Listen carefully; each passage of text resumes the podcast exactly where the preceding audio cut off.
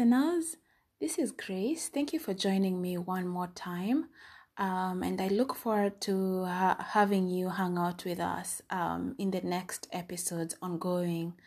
Um, so, yeah, as you may already have gathered from uh, previous episodes, I came to the US um, a few years ago and I had to learn a lot. And one of the things that I'm really excited I had a chance to learn is personal finances, the US credit system, just like getting to know that whole aspect of financing and uh, getting to understand even just like sp- like straight up like your credit score what exactly is that?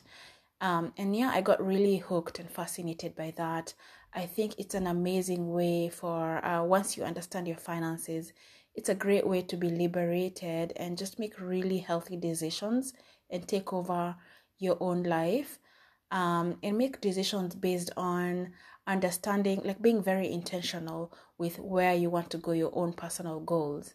And yeah, that's why I was very inspired to learn about that. And uh, even more beyond that, the fact that I came to the US without a safety net, I didn't know anyone that I could fall back on and sleep on their couch if I mismanaged their money, if I mismanaged my money. And so it was one of those um, I think I started off from sort of our a mindset of uh, feeling like, wow, if I ruin this money, if I finish all my money, I don't have a safety net. So it was kind of an, a scarcity mindset, but I think it inspired me to have a thirst for understanding how I can apply basic principles in a completely foreign country and just keep growing and especially avoid debt because everything about that kind of scared me um, because as soon as I showed up, I started my PhD program. I learned that I had access to FAFSA. I tried to understand what that was all about, and just the amount of money that was available for me to take really scared me. And I just decided I needed to understand all this in and out. um, also, the fact that when I first showed up, um, trying to get housing was so hard. Um, I just remember I had to have one of my Kenyan friends cosign uh, because I had no credit history. And so, yeah, ever since I've just like really learned so much. Um, and I'd love to explore my journey and uh, just like the stuff I've journaled about um, in the uh, in my um, blogs, uh, sort of my blogs, and just like generally, um, some of these things I even had taped them. Uh, some of the things I'm gonna highlight in the next segment, I had taped them um, late last year and early this year before the pandemic showed up, and I'm so grateful that I took the time to learn these, just because you never know when an economic downturn if you haven't heard about Anchor, it's the easiest way to make a podcast. Let me explain. It is free. There's a creation tool that allows you to record and edit your podcast right from your phone or computer. Anchor will also distribute your podcast for you, so it can be heard on Spotify, Apple Podcasts, and many more. You can make money from your podcast with no minimum listenership. It's everything you need to make a podcast in one place. Download the free Anchor app or go to anchor.fm to get started. Will come around just because economic downturns come in cycles um, that show up in a recession, and sometimes it could even become a depression depending on how long the recession lasts. And so, yeah, I think um, although this pandemic has been a very stressful time for all of us. Um, sometimes I try to look at the positive, um, if that is even possible, and uh, I'm I definitely empathize and I realize that it's a very stressful time for a lot of us. Um, but I think there's a bit of a silver lining in the sense that we are all uh, even a little bit more um, challenged to want to learn more about finances and feel like we're in control of that part of our lives. Uh, just because um, in case anything happens and it's unsettling, it helps to have a little bit more of a safety net, just so that you can buy yourself time and uh, room to breathe.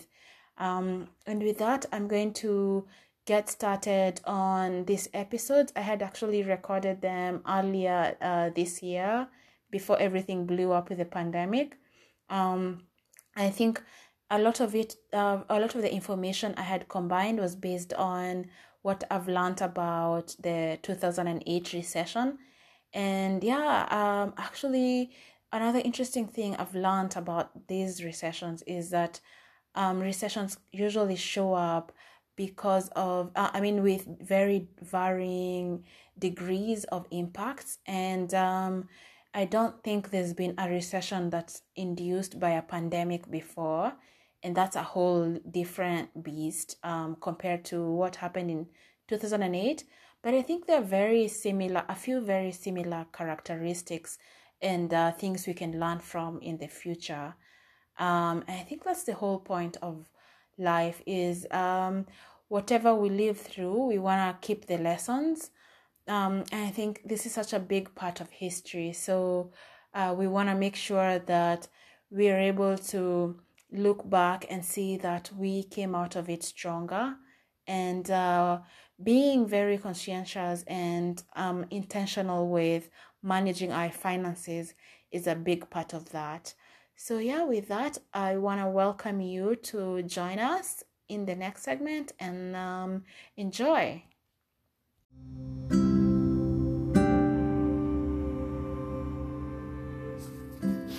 Hello, listeners. Welcome back to the Money Smart PhD podcast. I'm Dr. Grace Kisirkoi, your host, and thank you for joining us once again.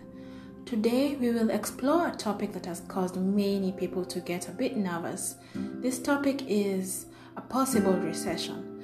Many people are wondering what they can do to stave off the worst effects of an economic downturn or how to recession proof their finances.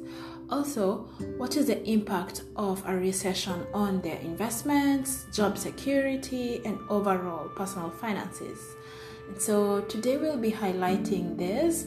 And to start us off, we'll start with the basics of what is a recession. So, according to the National Bureau of Economic Research, a recession happens when prices of all goods and services that are produced in a certain economy uh, keep dropping for more than a few months. Um, and this causes reduced spending among consumers. And the consequent effect of this is that there's fewer sales, um, and this causes a decline in revenues for businesses. So, this means that businesses will stop expanding, and the resulting lower business revenues eventually they result in um, lower employment rates and uh, losses in investment portfolios. So, um, industries that are usually the most affected by a recession include manufacturing and retail. And uh, since at this point people have less money to spend, the demand for housing usually also drops and the housing prices also go down. So with this, also it becomes hard to establish um, to get credit or just to get a loan. Um, and so, with that background, I'd like us to highlight um, what we can do to protect ourselves um, in the event of a recession. So, what can you do? What is in your power to protect your finances in a recession? So, a little bit more background is that recessions historically happen repeatedly. It's just a normal cycle in the economics of a country, and um, this usually happens. Um, it lasts for an average of 11 months, also according to the National Bureau of Economic Statistics of Economic Research. Um, and uh, it is not possible to accurately predict one, um, whether a recession will occur, at what point. It's not possible to do this accurately. And so, the best way to just kind of be um, prepared for one is uh, think of your four buckets, your financial buckets of your income, your spending, your savings, and investments. and so kind of safeguard these. Um, I can think of three main ways that you can safeguard this. Um, so let's take a break and we'll come back and talk about that. Thank you.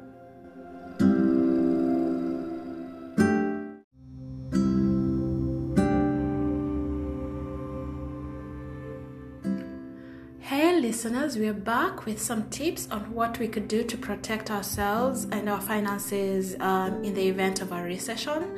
And uh, like I mentioned, um, think of the four financial buckets of your income spending, savings, and investments. And then um, I'm gonna give three main ways to um, protect your finances in a recession. So, the first is focusing on creating a cash cushion. So during a recession, cash is king. Um, this is because, like we've talked about, the market goes on sale. Uh, there are dropped prices since there's less demand for goods and services. And even the declining value of stocks presents an opportunity to load up on a batch of investments, but pay attention to industries that have higher longevity when purchasing these stocks on sale. Um, Warren Buffett actually said that be fearful when others are greedy and greedy when others are fearful. So essentially, you just want to um, be taking advantage of the time when um, stock prices are going down um, to kind of buy more instead of freaking out and selling your your uh, investments at a loss. So, a cash cushion enables you to resist the temptation to panic and sell all your investment at a loss during such a transitory dip in the market. It will pass. Um, this cushion also will double up as an emergency fund in the event of uh, mass layoffs. So you want to make sure that you do have enough to um, kind of wait around during a recession, mainly because um, there could be higher unemployment rates. Um, people t- typically get laid off. Um, so uh, some good places you might want to stash your cash cushion if you're gonna need it relatively soon include high interest savings accounts that are FDIC insured. Also, some certificates of deposits um, with a good timeline um, could be a great option. So, definitely also don't forget your tax bills. Um, in the event of a recession, you don't want an unexpected tax bill that you haven't like stashed enough money away for. Um, yeah, that's the first tip, and let's go to the second tip. Uh, this is make sure you're paying off high interest especially the variable rate loans. So, uh, like we mentioned, cash is king in a recession, and uh, having loans that pile up in interest will actually be um, doing a negative on your cash. So, you'll be taking out uh, compound interest um, but in the opposite direction towards the red. So this is why uh, before such a ha- thing happens, you want to be highlighting this as a goal to sort of reduce this um, the high interest loans, pay them off, um, prioritize that. Of course, without jeopardizing your cash cushion. So a balance in that. Uh, and sometimes that might include um, increasing your income where you can um, to sort of highlight that as a main goal, reduce the high interest loans. So try to create a budget, a, a, like a budget that allows for that, that could al- allow you to have margin. We talked about margin earlier.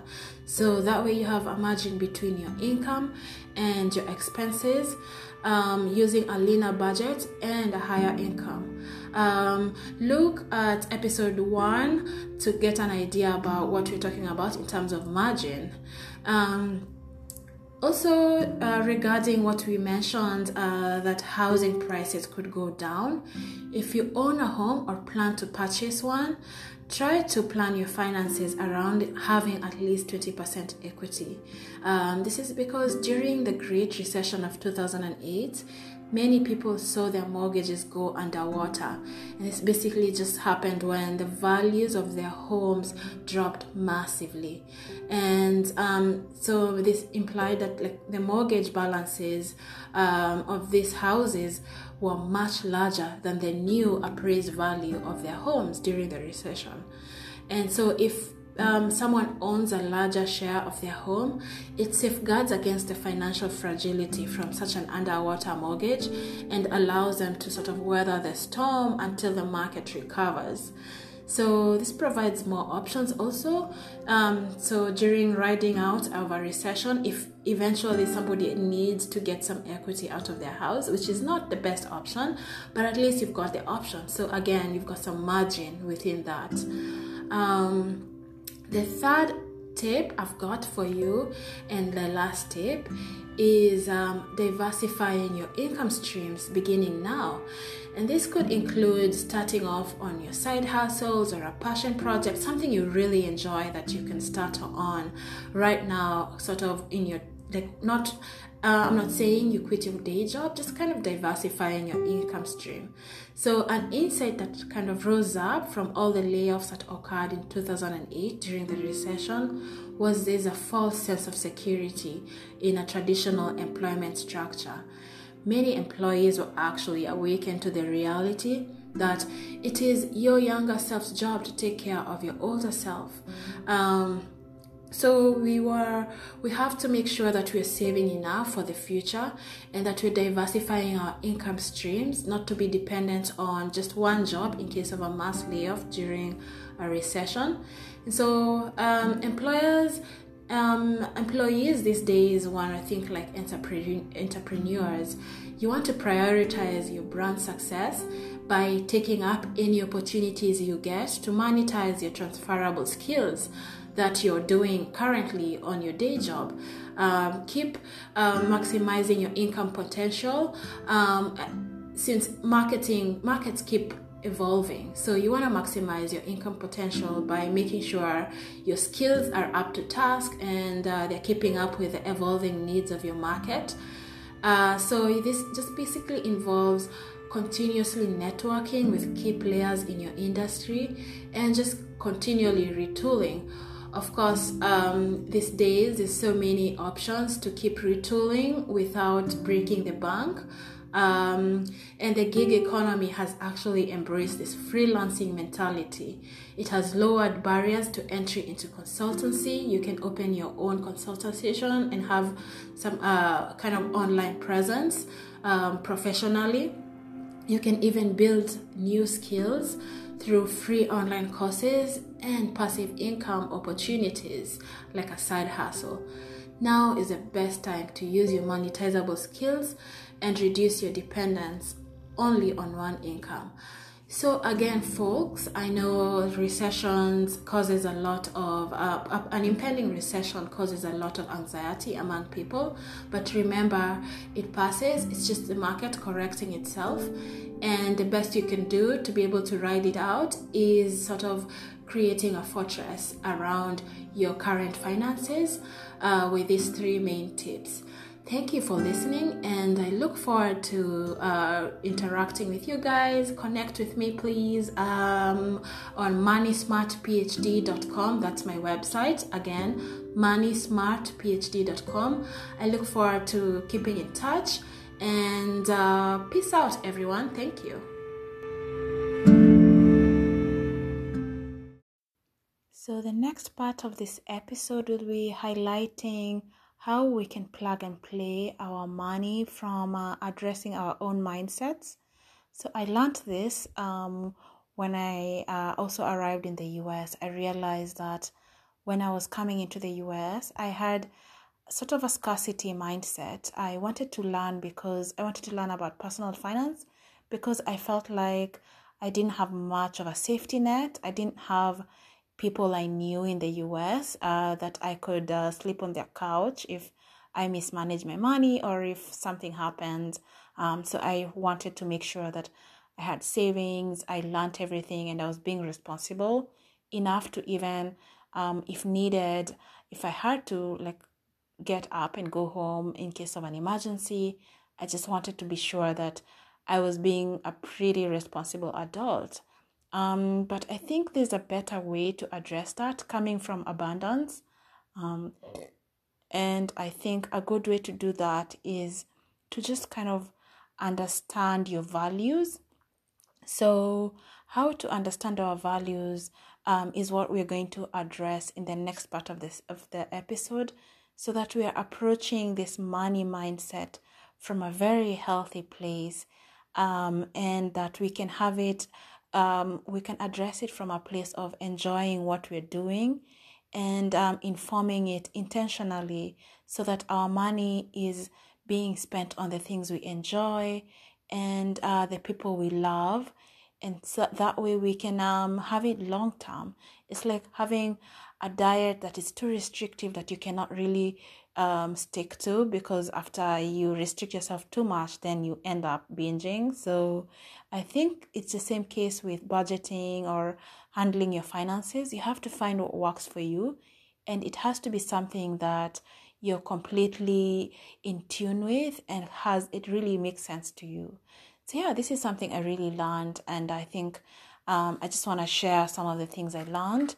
Um, and actually uh, had uh, kind of journaled about this earlier this year um, like back in january. And today we'll just be comfortably um, reviewing why we money. Just kind of getting an idea of why is it we are interested in learning about money talking about money writing about money. And for us to actually answer this honestly um, i think it's important to look within ourselves and identify values that are important to us um, for me that would be being able to enjoy my work also experiencing intellectual stimulation and having a great significant uh, level of choice on how to spend my time after work. So essentially, this just means having a margin. Um, this allows for having a balance to focus on enjoying your workflow and then just stepping away and be fully present with the people we love. Uh, so I think for me, um, work, income, and spending must all align with my values. That way, I think that actually impacts um, the direction of a meaningful life. And I think having margin actually frees up our mental space because it also frees up our budget space. So essentially, that just means that we're able to just laser focus on the things that are important and cut down spending on things that we we we definitely know do not align with our values. Um, another interesting angle I'd like to approach this is how culture affects our money values. Um, I think this will help us have a clear understanding of our intrinsic money values um, because it actually influences how we choose to handle money unconsciously. Um, so let's explore a few ways that this could happen.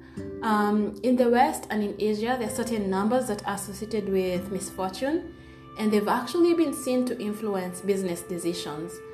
Uh, for example, the number 4 has influenced Nokia and Samsung phone models because this number is actually homophonous to the word death. Uh, stock market returns actually also tend to track lower on Friday the 13th than other days due to long standing investor superstitions surrounding this date another recent study uh, that was uh, a survey of Swiss money attitudes revealed three overarching philosophies. Um, the first philosophy was that money is a soul of, source of prestige and power. And uh, this attitude actually was associated with carrying more debt and having overdue bills. The next philosophy was that money is just a tool to be managed this was more of the healthy attitude that um, kind of reflected in people who had solvency and a sense of economical balance, and they did have savings, this cohort. Uh, the third philosophy was money is a goal oriented exercise, and this was associated with having financial freedom, a sense of achievement, and just like hedonistic behaviors. Intriguingly, these money attitudes are also correlated with uh, whether the populations were Italian speaking, French speaking, or German speaking. So, as you can see, money actually is also influenced by where we are coming from. Just also as looking um, into where I'm from, myself, I'm from Kenya, and uh, Kenya actually ranks as the most among the most nations, the most generous nations in the world. Um, And the Kenyan coat of arms has only one word, Harambee, which actually means let's all pull together. And in Kenya, we have this uh, mobile banking technology that allows for money transfers that are actually independent of being um, having access to smartphones or computers. And this has really helped uh, people who are unbanked in the remote villages. However, there is a little of a different side to generosity. Although it's a great treat, if you don't expect the money back, but if you are expecting someone to give you money back, for example, you give someone an unsecured loan um, with money that isn't really disposable for you, then this has been seen to cause uh, complications in interpersonal relationships. So, um, let's take a break and then we'll come back and uh, we'll look at how we can identify our values and make sure that they are actually aligned. We're being intentional with how we're spending our money based on uh, how they align with our values. All right, talk to you soon. Thank you.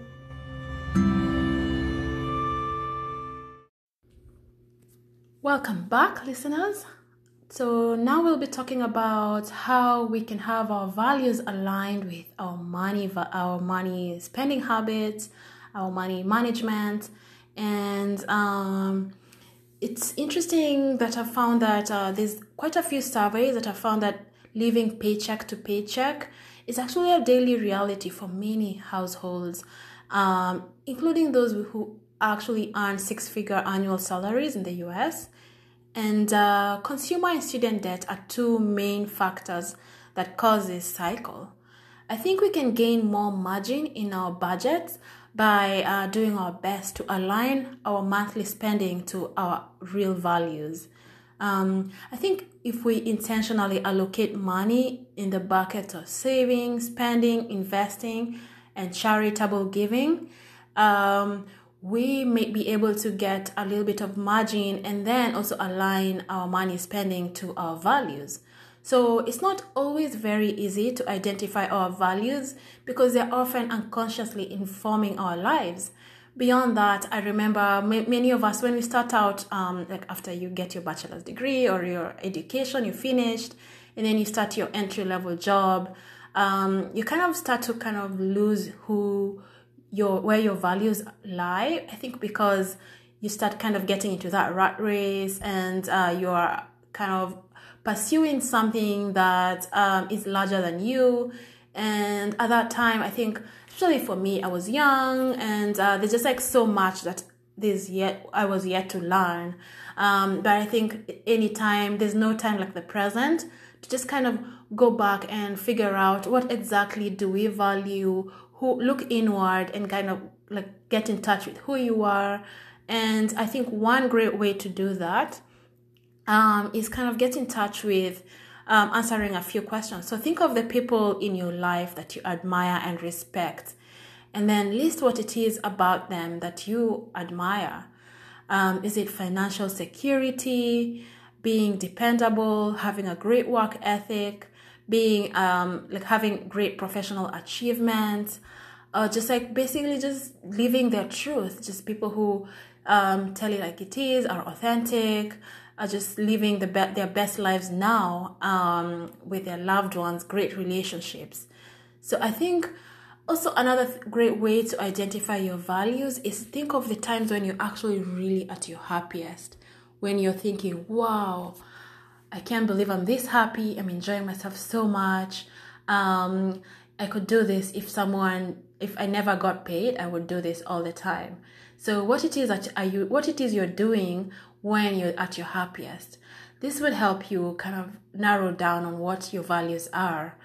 Um, and this will actually allow you to realize what actually also worth spending your money on and what isn't. If you enjoy a night in with your family or just alone recharging with your introvert self rather than a dinner out, uh, quote unquote networking with work folks after you've already had a long work day in an open plan office, then you can just prioritize grocery shopping and just minimize eating out. You can just say, sorry, I already have made plans. Um, just kind of be true to your values And um, just as a quick thought starter, studies have shown that if you value close friendships and family and kind of create those ties and keep them going, this is an indicator of happiness, health, and longevity. so, um, I, uh, if you are one of the people in your circle that's actually concerned about being financially literate, solvency, uh, don't worry about potentially being a party pooper because you don't need to just be um, to belabor those facts to your friends. I think you could elegantly just decline social engagements if they are misaligned with your money goals, but uh, you can suggest maybe the next time a low cost outing. Um, you don't need to belabor your financial considerations just say um, just be as organic and uh, relational and non-judgmental as possible when you suggest for example hey let's go volunteer at this organization that uh, perhaps um, kind of make a wish foundation for kids something that you really value uh, a passion project such as crafting or suggest a hiking adventure if you want to be fit and healthy uh, and then bring like amazing snacks that you make. Just kind of things that after some time you'll be such a your frugal ways will be such a great addition to your social circles and you'll be also kind of very fully present with the people in your life that just add value and you add value to their lives as well. Um, another thing to think about is what money goals can we actually align to get a margin? So, if we break down a few of our monthly saving goals into just monthly milestones, I think this will help us sort of get away gradually from the paycheck to paycheck cycle. I know uh, once kind of you have the bills coming up, it's not easy to automatically snap out of it, but creating a plan is a big part of that. Um, and so, just having kind of a financial plan that kind of really highlights what your values are. You're being very intentional. Um, I think that's a great part of that. For example, if you're a parent who is trying to make sure that your kid has a debt free education, um, there's a specific way you can go about this, and uh, we can actually address this on another episode. Um, another big line item on many of our uh, monthly spending is having your monthly car payments. Um, actually, according to credit reporting to Experian, the average monthly car payment in the third quarter of 2018 was $530 a month for new cars and then 381 for used cars. Wow, that's a big chunk of your monthly paycheck. Um, if, for example, you have a financial goal for purchasing a family car, uh, at least for me, um, I wouldn't purchase a new car whose value could drop up to 30% in just the first year. I'd probably just save monthly installments in a high interest savings account um, or even a certificate of deposit, uh, whichever kind of gives you the best rate. And uh, when it comes to time of purchase, after saving kind of a good chunk, uh, I want to research consumer reports of the vehicle, make sure it's reliable, and then choose a purchase like just like a very high quality used car after having a trusted mechanic inspect it. Um, then whether or not I choose to finance uh, would also be very intentional. Like what kind of loan interest rate would I get? While I still have the savings in my bank account, like that's accruing interest, um, paying that's giving me like um, dividends um, you could still decide well if it makes not much difference if i finance this car then just kind of completely removing all the money that i had uh, saved up. Maybe it, it's like i don't know if you luckily get a 0% apr uh, loan and uh, if for example things changed in your financial situation and you don't have your job you could still pay the car off painlessly. Um, I think in that case, making that choice intentionally, whether or not to finance, not because uh, you're totally kind of dependent on the financing to own your car, but because you still have the alternative, just having choice. I think margin is what it comes down to. Um, and so, like, understanding what the monthly payments would be, how long this lease could be, and whether, like I said, like, Um, should anything change? If I lose my job, will I still painlessly afford it with the money I have saved? Uh, while I look for alternative, um, kind of an interim gig. And then once I do the purchase, I still have a line item that includes car maintenance and uh, obviously the usual transport costs of gas and insurance. So beyond this, I would want to drive my car to the ground and at the same time while projecting the next time I would need to replace the car and just kind of starting to save around that. Just so you can see you can just be very intentional around things like that and slowly kind of uh, work towards creating a margin. Um, so just I think it all kind of boils down to identifying your values and they're unique, they're diverse. You might have a different value than me. Some people love leasing a new car every time. So just you, but at the end of the day, you just need to be intentional and understand why it is you're making your choices. Um, so I think at the end, um, money talk to me is just an inevitable part of living life because it allows me to just really find the causes that totally match with my money spending habits and my values. So I think at the end of the day, talking about finances does really allow us to always align our values accordingly. All right, listeners, Thank you so much for your time and for listening to this um, podcast. Um, please uh, subscribe if you like it and don't hesitate to go to my website moneysmartphd.com and uh, just reach out and let's connect. Looking forward to hearing from you. Thank you so much